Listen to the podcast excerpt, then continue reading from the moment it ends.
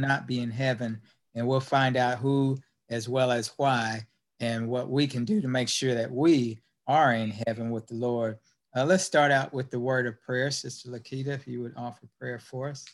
Most honorable Father, in the blessed name of Jesus, we're so grateful for another Sabbath day. We thank you for your word and for giving us understanding, dear Lord. Dear Father, we ask if there's anything between us and you that will prevent us from understanding your word, please remove it right now, dear Lord. We ask, we ask that you will open our hearts, our minds, our eyes to see and understand and to know you better. And dear Father, we ask that those who are out there listening and participating in their hearts and minds, that you would touch them and help them to understand as well. In the blessed name of Jesus, we pray. Amen. Amen. And this is an interesting topic because there are some people who think everybody's going to heaven. God is too good to not allow everybody, good or bad, uh, or indifferent, to be in heaven. So some people think everybody that was ever born would be in heaven, but the prophet is telling us that there will be some who will not be there. And the Lord says, Not everyone that calls me Lord, Lord shall be in heaven. So we know that, that thinking that everybody's going to be there is not true. Uh, of course, when you think about the creation, Adam and Eve, Cain and Abel, then I think everybody pretty much kind of understands that Cain might be one of those who might not be there. And that's what the first paragraph starts out mentioning that Cain will not be there.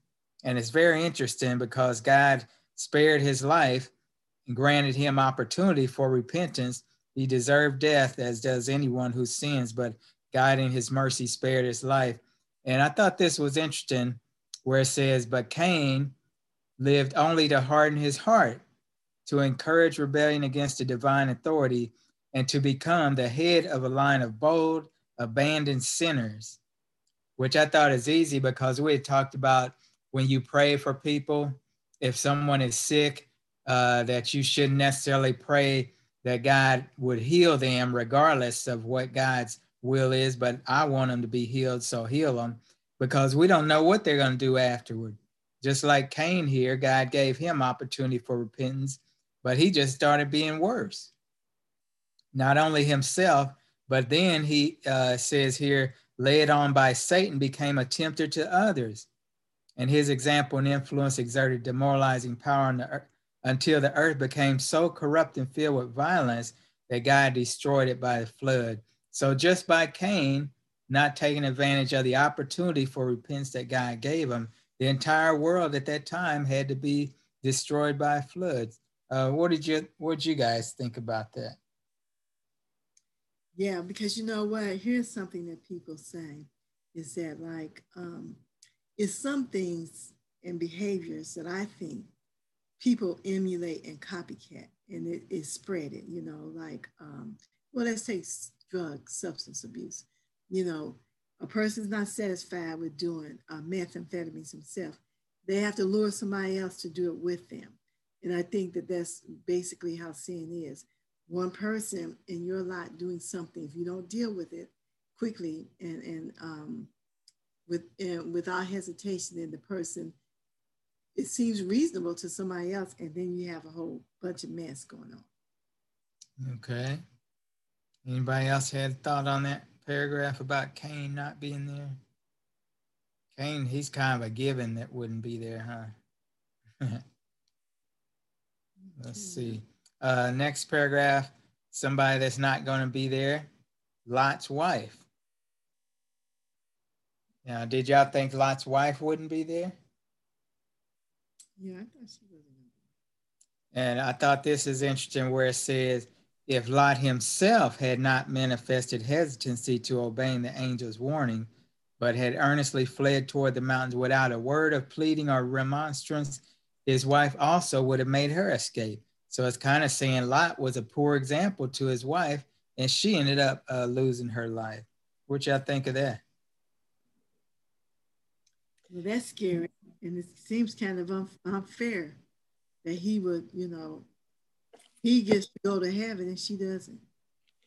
And you know that just shows you the power of our influence, and we need to be very careful with uh, how we exert an influence. Are we are we exerting? I, I put it like this: Are we gathering with the Lord or are we scattering by by our influence? Mm, gathering and, or scattering. Mm-hmm. Okay. Yeah, it seems like it was uh yeah, it says Lot's poor example.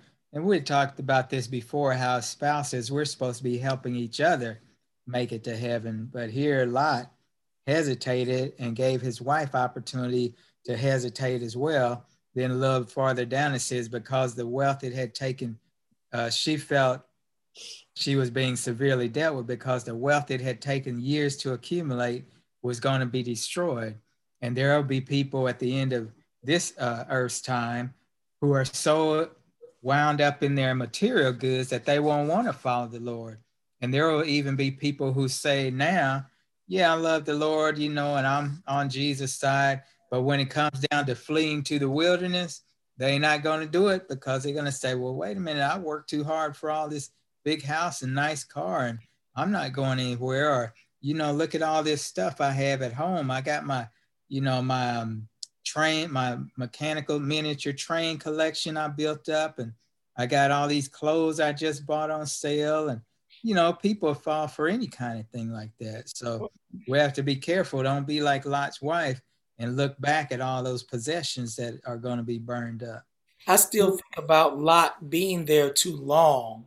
He just stayed too long in that in that place, and I realized it was flowing with milk and honey, but uh, there's so many evidences in that story that there was a lot of foolishness going on in Sodom and Gomorrah, and he should have really removed his family away from there far before that. And he stayed too long. And when you stay too long, one of the texts that come to mind is by beholding you become changed. That doesn't mean he actually changed into what was going on around him, but there was some influences on him that his family was was uh, affected by with, with being there so long. So then, when you're there long, you get comfortable. Uh, you like the surroundings. You start getting used to even the foolishness around. You might not really take part of it, but by, by staying there so long, you are kind of getting used to that. So then when the angels came and it was time to leave, he was like, wait a minute. Um, I'm not sure I want to go right now. We got, like you said, we didn't build up too much. We've invested too much into this. I just put a new roof on my house and we just built a new garden in the back. And I mean, I mean, it's just we didn't we didn't the story doesn't go into all those things, but think about all the stuff that you have invested in and built up, like you mentioned, now it's time to leave. Well, wait a mm-hmm. minute. I don't. I don't want to really want to go right now. Can we wait for another month? Or it's like, no, it's time to go now. I think I think about this pandemic, and I think about how we have been homebound for months, and what have we done during that time to get closer to the Lord? Or have we even utilized that time to get closer to the Lord? Or are we so hungering for the world and the things of the world that we're just been edgy and itching to just get back out there and get out of get out of the home and get back out there where we were mm-hmm. before. And so we have to think about another scripture in the Bible that says, uh, and and I don't remember the, I don't remember the lead into it, but the angel says, "Let them alone; they're joined to their idols." Mm-hmm. And so we have to be careful that there is nothing that we put before God, nothing that we put before this voice of the Holy Spirit speaking to us. Because you know, prophecy tells us that there will come a time when we will be told to flee the cities. Will we be like Lot's wife, where we don't want to go because we have put, we have invested in all this stuff, you know? And I think about cell phones, even. Are we so attached to cell phones that we can't put them down? And so we'll be tracked wherever we go because we, we can't leave our cell phones behind. wondering how we, or, or, or, or, we have to turn them on like like like um you know when they tell you to get down in your basement when there's a tornado coming through and you take your cell phone with you so you can watch the weather and you can watch the news and you can watch whatever else. They probably make calls. they probably have an app where you can track the people chasing you. Uh, yeah well you know so you got to yeah. turn your phone off so that they can't track you this is something to be said about the the love of material goods. You know, it can cause. The Bible says the love of money is the root of all evil, and by by it many souls have been pierced asunder. So we don't want to be caught up in material goods. but it can also be other people. You know, I don't want to leave my my grandma and them, my mom and them, and you know, this is the time, like Lakita always says during our classes. Now is the time where you need to be crying and praying for your relatives. You can't wait until that point because it's too late. And uh, Andre was talking about Lot in Sodom. Even the very verse where it said Lot pitched his tent towards Sodom is kind of like an omen, like, no, Lot, don't do that. You know, you don't want to pitch your tent that way, go the other way. But he was already leaning right towards all that trouble, and he lost a lot of his family except uh, him and his daughters. I want, and then there's something too that uh, Andre just mentioned. He said he stayed too long. That reminds me of us in our everyday life being in a rut and staying in a position longer than we need to. And that at the end of that, when we're calling and crying out to God to get us out of that position, or what we really want to do is become more comfortable in the same position, you know, then He has to pull us out of that position. and in the process, we may lose something, you know, because we have been stayed too long in a place. And yes, you stay long enough, whatever foolishness they got going is going to be a part of you. You notice right after Lot went and got himself in the cave, his daughters got him drunk and had sex with him. So there was some stuff going on already in this family that should not have been going on. Yeah, they were already starting to act like the Sodomites. Well, it says that the kid, the girls, in a way, didn't know right from wrong, right? Mm-hmm. In some kind of way they they didn't figure out how bad that was. Well it's uh, like andre was saying by beholding we become changed. So they mm-hmm. had seen so much evil it became part of them. Uh, yesterday we were watching on uh, judge judy i think. And this guy was uh, accused of beating his wife or girlfriend or somebody. I don't even know if she's related to him but he was beating her up and the people was just watching them. nobody lifted a hand to help her and it was they was like, this is normal. You know, it's just sad. And what was really sad about that was afterwards. Okay, so one of the judges gave a um, you know, a stern rebuke, and she what she was talking about was domestic violence, and she had said in, in her little speech was how she doesn't understand how they think it's okay for some women, meaning African American women, to be beat and to be mistreated. But in the end, they do a little interview with the people, and the woman was like, "Well, I'll probably see him around and it'll just be business as usual. We'll just, she has no clue of how wrong that situation was that he was out there beating her and pummeling her in the middle of the street is humiliating. She figured we still friends. And in a way he did too. Yeah, you know? he said, oh, we'll, we'll still be friends. Yeah. Sad, but again, if that's all you see, you think that's okay. Uh, another person that's not going to be in heaven well, uh, let, me, let me make a quick comment because mm. it doesn't say that his daughters will not be there. Yeah, and so I think about the fact that, um, and I, I think I remember reading somewhere in the spirit of prophecy that the girls, in their mind, they were preserving their father's bloodline because their mm mother was gone, all their siblings were gone, and they thought that was the only way to preserve his bloodline. And and apparently they had been taught that the preservation of the bloodline was important. Yeah, that and, was patriarch prophecy. But not only that, too, you know, there's something, and it talks about Noah was a righteous man in his day, too. So there is the culture. I know it. Yeah. Uh, he said you were talking about a lot. I know you, but I was pointing out that in Noah's case, the Lord is saying that, you know, God takes into account the culture and what we know. I, it, those girls didn't seem to know that this was absolutely wrong. The sin had been so, and it says it again in the New Testament that is, um, if it was, if it was possible, the very elect will be fooled. So that again, the situation gonna be so bad, and sin so widespread, and we can see why it is, that people don't know right from wrong. They don't have a clue, Sad. a clear understanding of godly character and godly behavior. It's sad. And that's not even limited to people outside the church.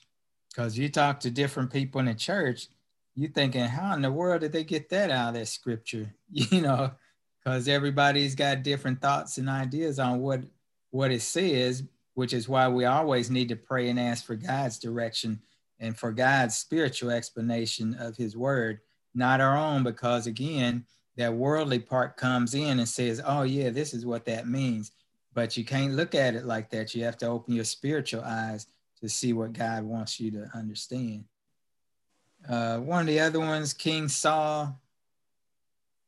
Mm-hmm. Why isn't what happened to Saul? He was he was pretty good there for a while as king. Mm. He consulted the witch of Endor. Yeah. What do y'all think about where it says Saul had an evil spirit? I think that probably was some form of mental illness.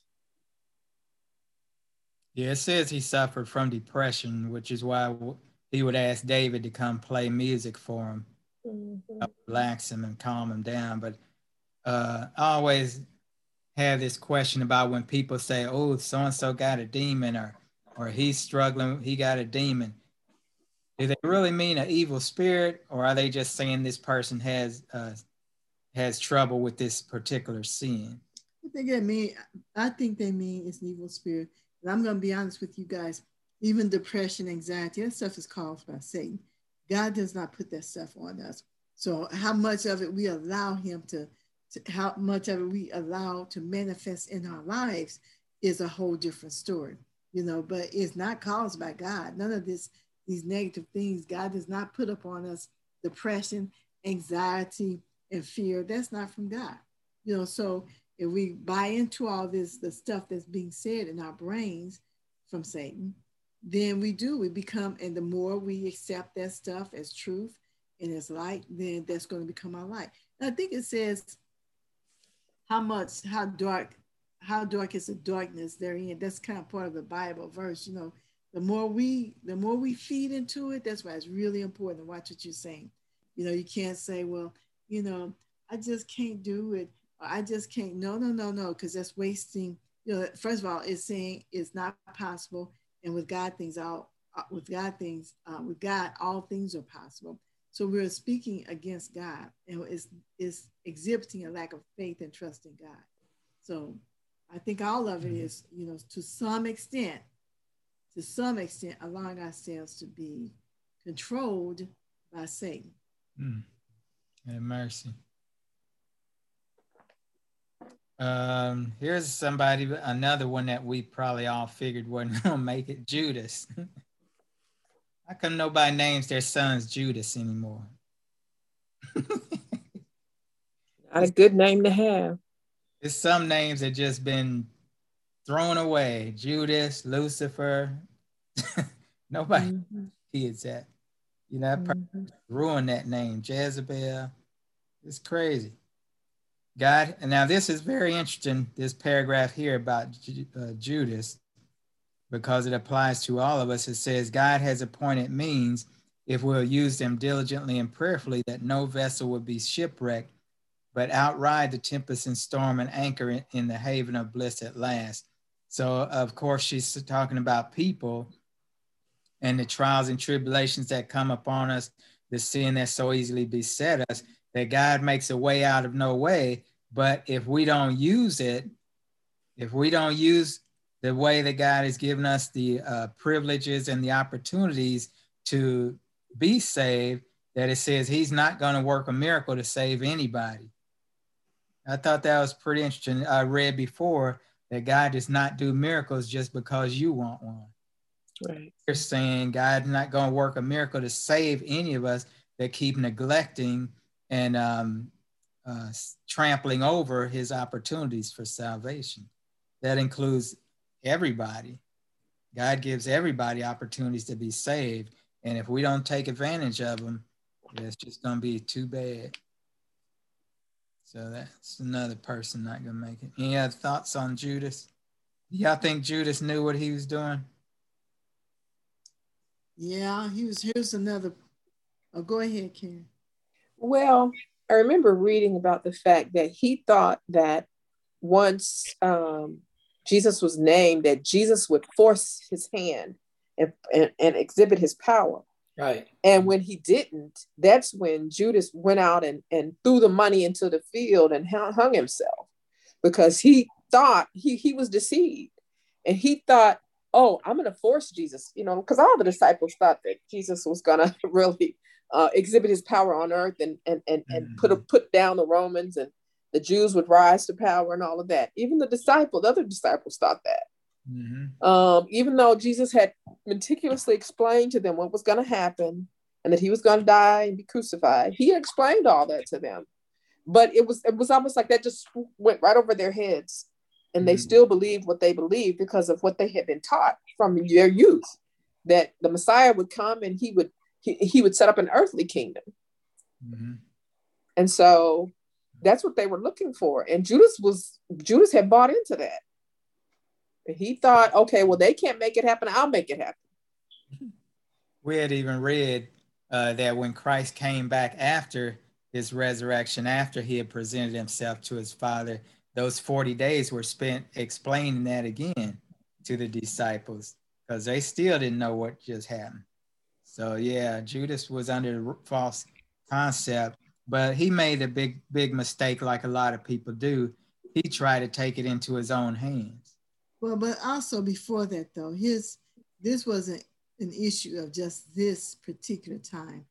Judas was, um, I'm going to say, narrow-minded or strict. Remember, he was a chain holding on to the monies, and so anybody who wanted to do something for Jesus, you know, he would want he would rebuke him or he had something to say about it. And I'm not for sure if he was actually stealing from the treasury. I would have to really go back and read it. Yes, he was. He was stealing. So the for real, the real issue is not even about him turning over Christ. Not for real. That's a continuation of the nonsense that he was already perpetuating. You know, he was already in his heart. That's a character. He had a character problem going on. You know, I don't believe that God is going to, you're going to be excluded out of heaven for one incident. But this is about his character too. And that, you know, maybe he did think he was, well, I'm sure he did thought he was going to force God's hands, but also thinking too, let's what you're going to do now or whatever. And also that whole greed thing. He wasn't going to heaven, even if he hadn't exchanged Christ like he did, uh, betrayed Christ.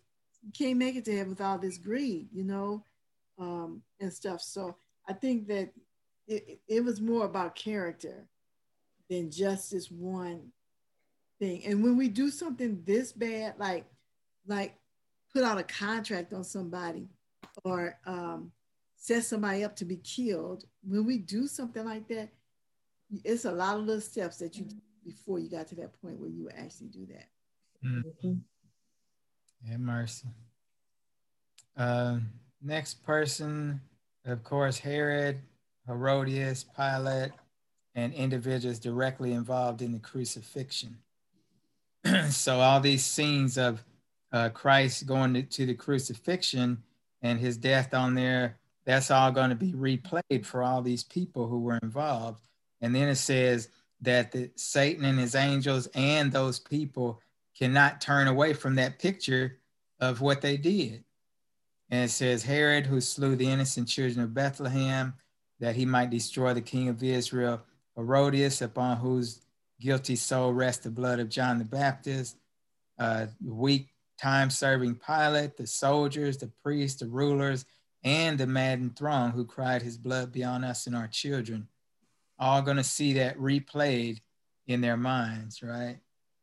Mm-hmm. You think this remind me of um, we watched that movie Selma the other night, and uh, I wonder about Martin Luther King because he didn't come the first time, but the second time he was there.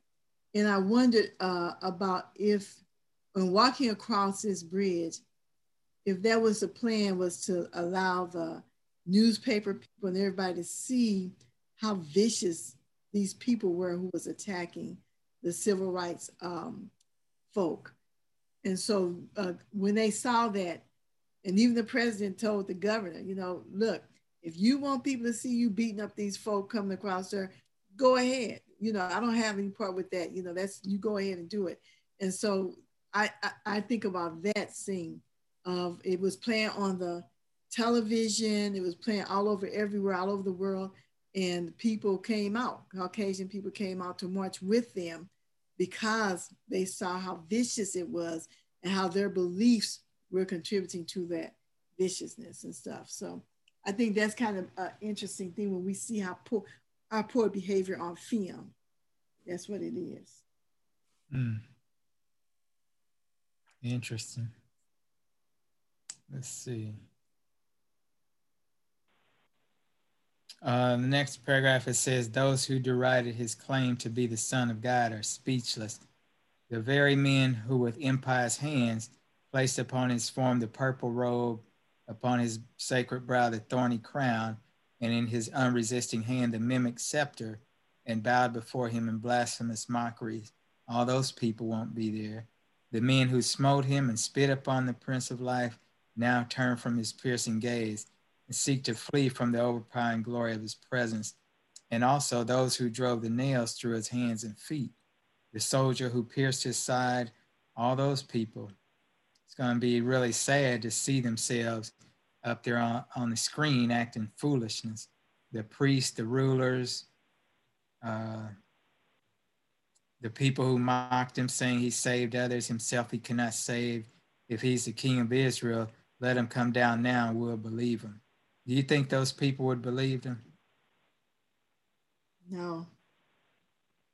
Why not? They said they would believe him.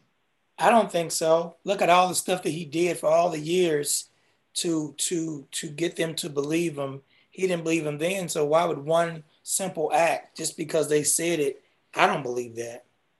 I, I don't believe if he took himself down. There was all kinds of stuff that happened that that led them to believe, and he they didn't. So I don't think so. Okay. What was your question, Lee? Do you think those people would have really believed Jesus if he did come down from the cross? Oh, yeah, I agree with Andre. Mm-hmm. Um, then it also talks about the that Jesus had gave him that uh, parable about the Lord of the vineyard and how the people had killed, abused his servants and killed his son, and said the Lord of the vineyard will destroy those wicked men. Mm-hmm. In the sin and punishment of those unfaithful men, the priests and elders see their own course and their own just doom. But when he told them that parable, they didn't see anything. But now they see it.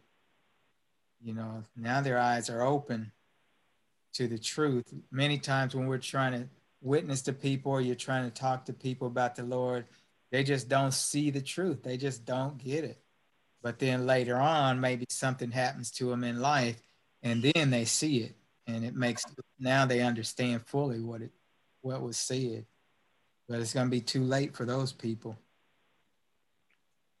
Uh, now I thought this was interesting because most of the time we don't think about Nero when we're talking about Bible scriptures, but it says people, some more people who will not be in heaven, Nero and his mother, papal priest and pontiffs. Why, why is why is Nero mentioned? Uh, it says he was a monster of cruelty and vice, and he he he, whew, he had joy in uh, um, the people that he tortured, and he found satanic delight in it. And his mother is there because she's viewing the result of the child that she raised. Hmm. So there was some demonic stuff going on with her too, apparently. Yeah, uh, I think we all remember the uh, the Roman Colosseum where they would kill the Christians. You know that mm-hmm. gladiator that was kind of showing what they was up to. But on Gladiator, did you see that movie, Andre? No, I haven't seen that one. You never saw Gladiator with Russell Crowe? Uh-uh. Well, he is a Roman gladiator, but they show them gladiators, you know, trained fighters, soldiers fighting each other. But in truth, these gladiators was killing innocent Christians. Oh wow! Christians didn't know how to fight; they was just slaughtering these people. Wow! And these Roman folks was in the Colosseum like they down watching Simone Biles at the trials, mm. watching these people die and get slaughtered and cut in pieces and ate by tigers and stuff and lions. It's, it's amazing to me how what kind of mindset you have to have to see that as entertainment. I, I just don't understand that. to watch that happen. And to a certain extent, that's some of the stuff that we watch in these movies. And and and you know, people getting killed, but but to pay money or to go sit in an arena and watch people run and people slaughtered them and, and just killed them, that's that is just a whole nother I just can't wrap my mind around why would I want to do that. Yes. and you know, I agree with Andre. I said in the fact that even if I was back in those days, I wouldn't have been able to kill a little a little uh, a spotless lamb because I couldn't have stomached that much blood. Mm-hmm. And and I said until today I don't like seeing a lot of blood, but these people found it so entertaining to see you know people being killed and blood and stuff and it was just like a delight for them. I don't under, I, I can't fantasize that in my mind. I think some of the people uh, that was there, I think they used that too to um, terrify the people. You know what I'm saying? To to you know um, keep people in line. This is what's mm-hmm. going to happen to you if you do it. Yeah, definitely a deterrent for becoming a Christian. And uh, we were watching this show what's the name of that show we like where they talk about Adventist history? Lineage. You watch that, Karen and Andre Patsy? Called Lineage Journey, I think. Uh, no, I've never seen it. Who's with it? Who's hosting it? Uh, Adam Ramdin. Must Is be on, on YouTube. No, it's on Hope Channel. Oh. Okay. Oh, I can't get that channel. Aaron, I wonder if that's part of what we were looking at with Alvin Kibble when he was talking about the history of the church. I wonder if that was. No, this guy, he and is two of them. One of them basically runs the camera and he does the talking, and they go all around the world showing where Christian um, martyrs were, Christian leaders were. It's really uh, very informative. So they were talking about uh, some of these martyrs and stuff, and how in Rome they were killing people left and right and but it wasn't a deterrent. It ended up bringing more people into the church a lot of times. You know, mm-hmm. we read in the Great Controversy that the blood right. of martyrs watered martyrs, right, right, the gospel. So mm-hmm. the thing happened too in Rome. Uh, Lakita's right; they were using it as a deterrent, but people were still becoming Christians.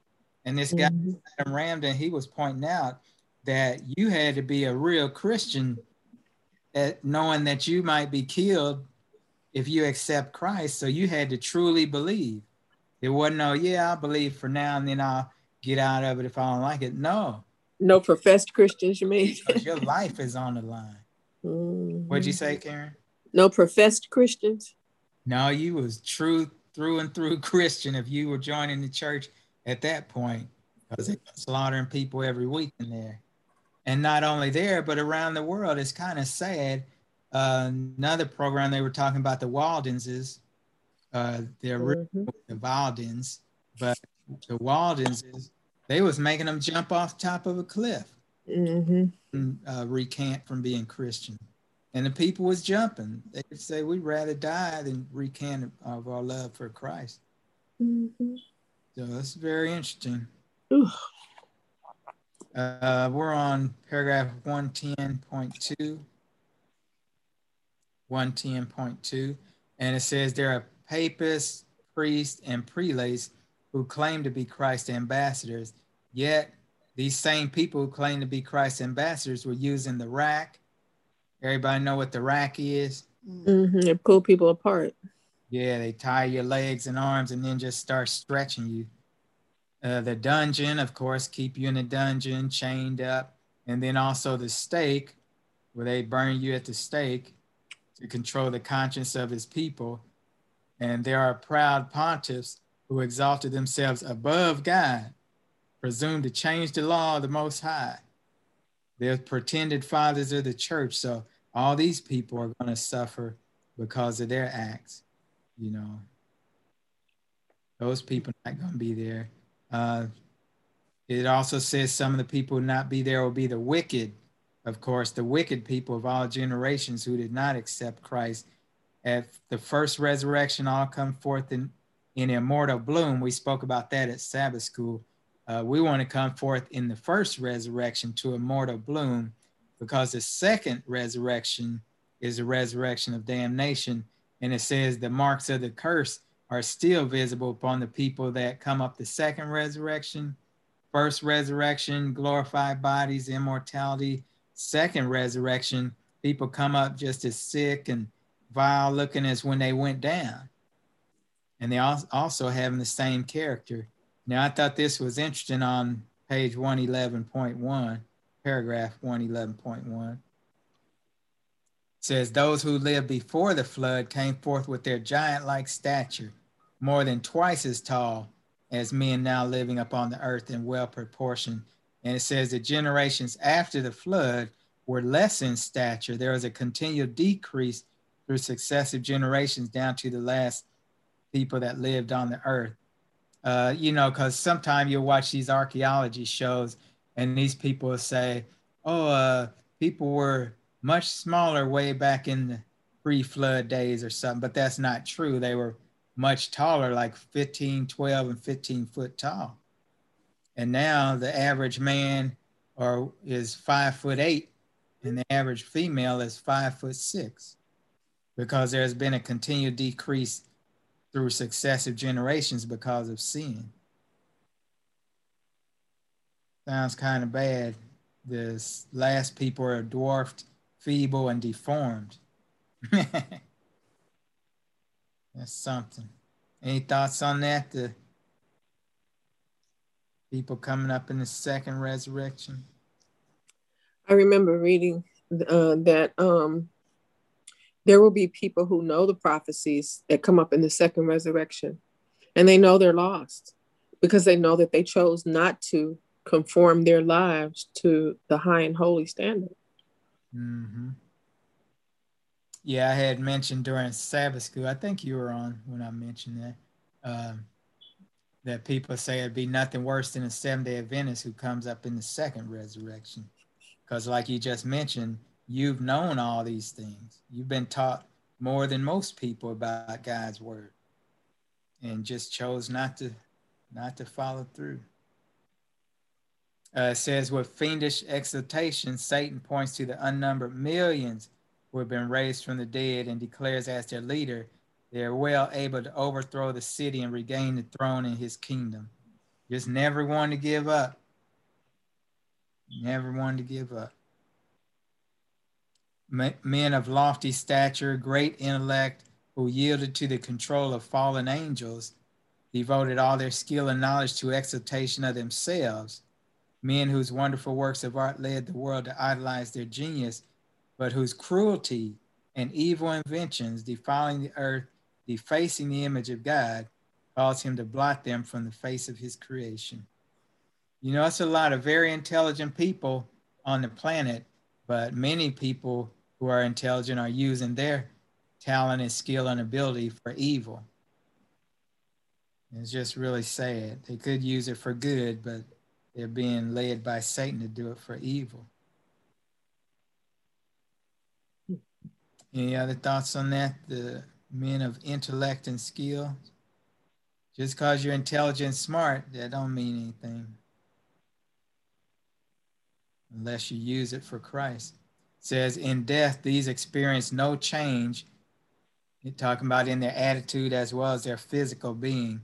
We're on 111.3 they experience no change. The same attitude they had when they died with, they come right back up, resuming their thoughts just where they ceased, actuated by the same desire to conquer that ruled them when they fell. That's something, isn't it? It is, and God knows exactly. That's why a lot of times we ask about, you know, some people to go to jail.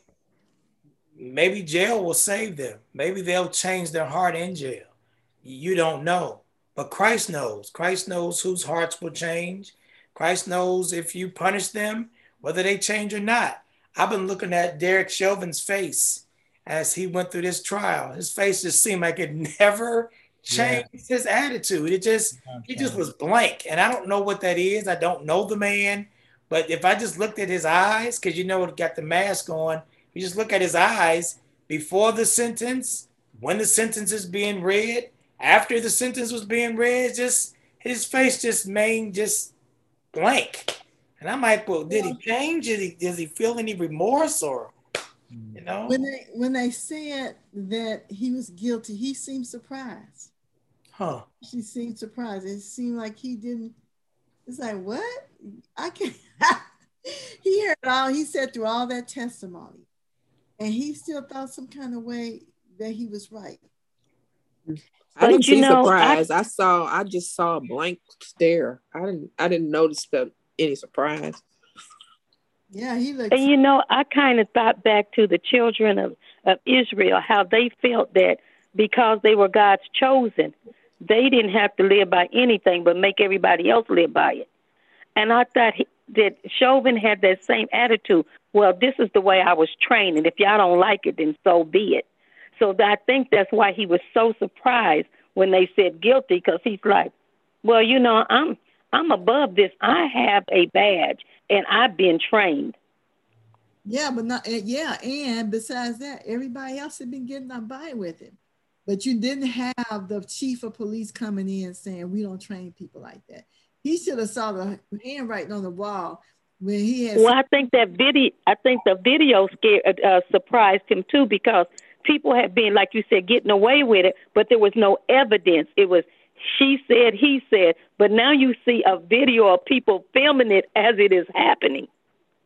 And he, you know, I mean, he was just he did. It wasn't a big thing, Karen. It wasn't like a big, but there was a shift, and he was like, "What?" he, was, he had been like stoned all the time, and then there was that little shift that, oh my goodness, you know. Mm. So, I, and and even in seeing the film, it's still like he didn't see how he was wrong. You know, that's how he's talking about in Lot. You know, people. I can only imagine what he had been doing before that. You know, the jokes he was saying, the stuff he was doing to people out there in the streets that never got reported and stuff. This was going to be a normal day, typical.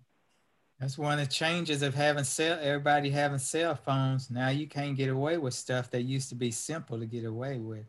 I mean, everybody knows black people have been getting killed left and right, and nothing's happened to these policemen.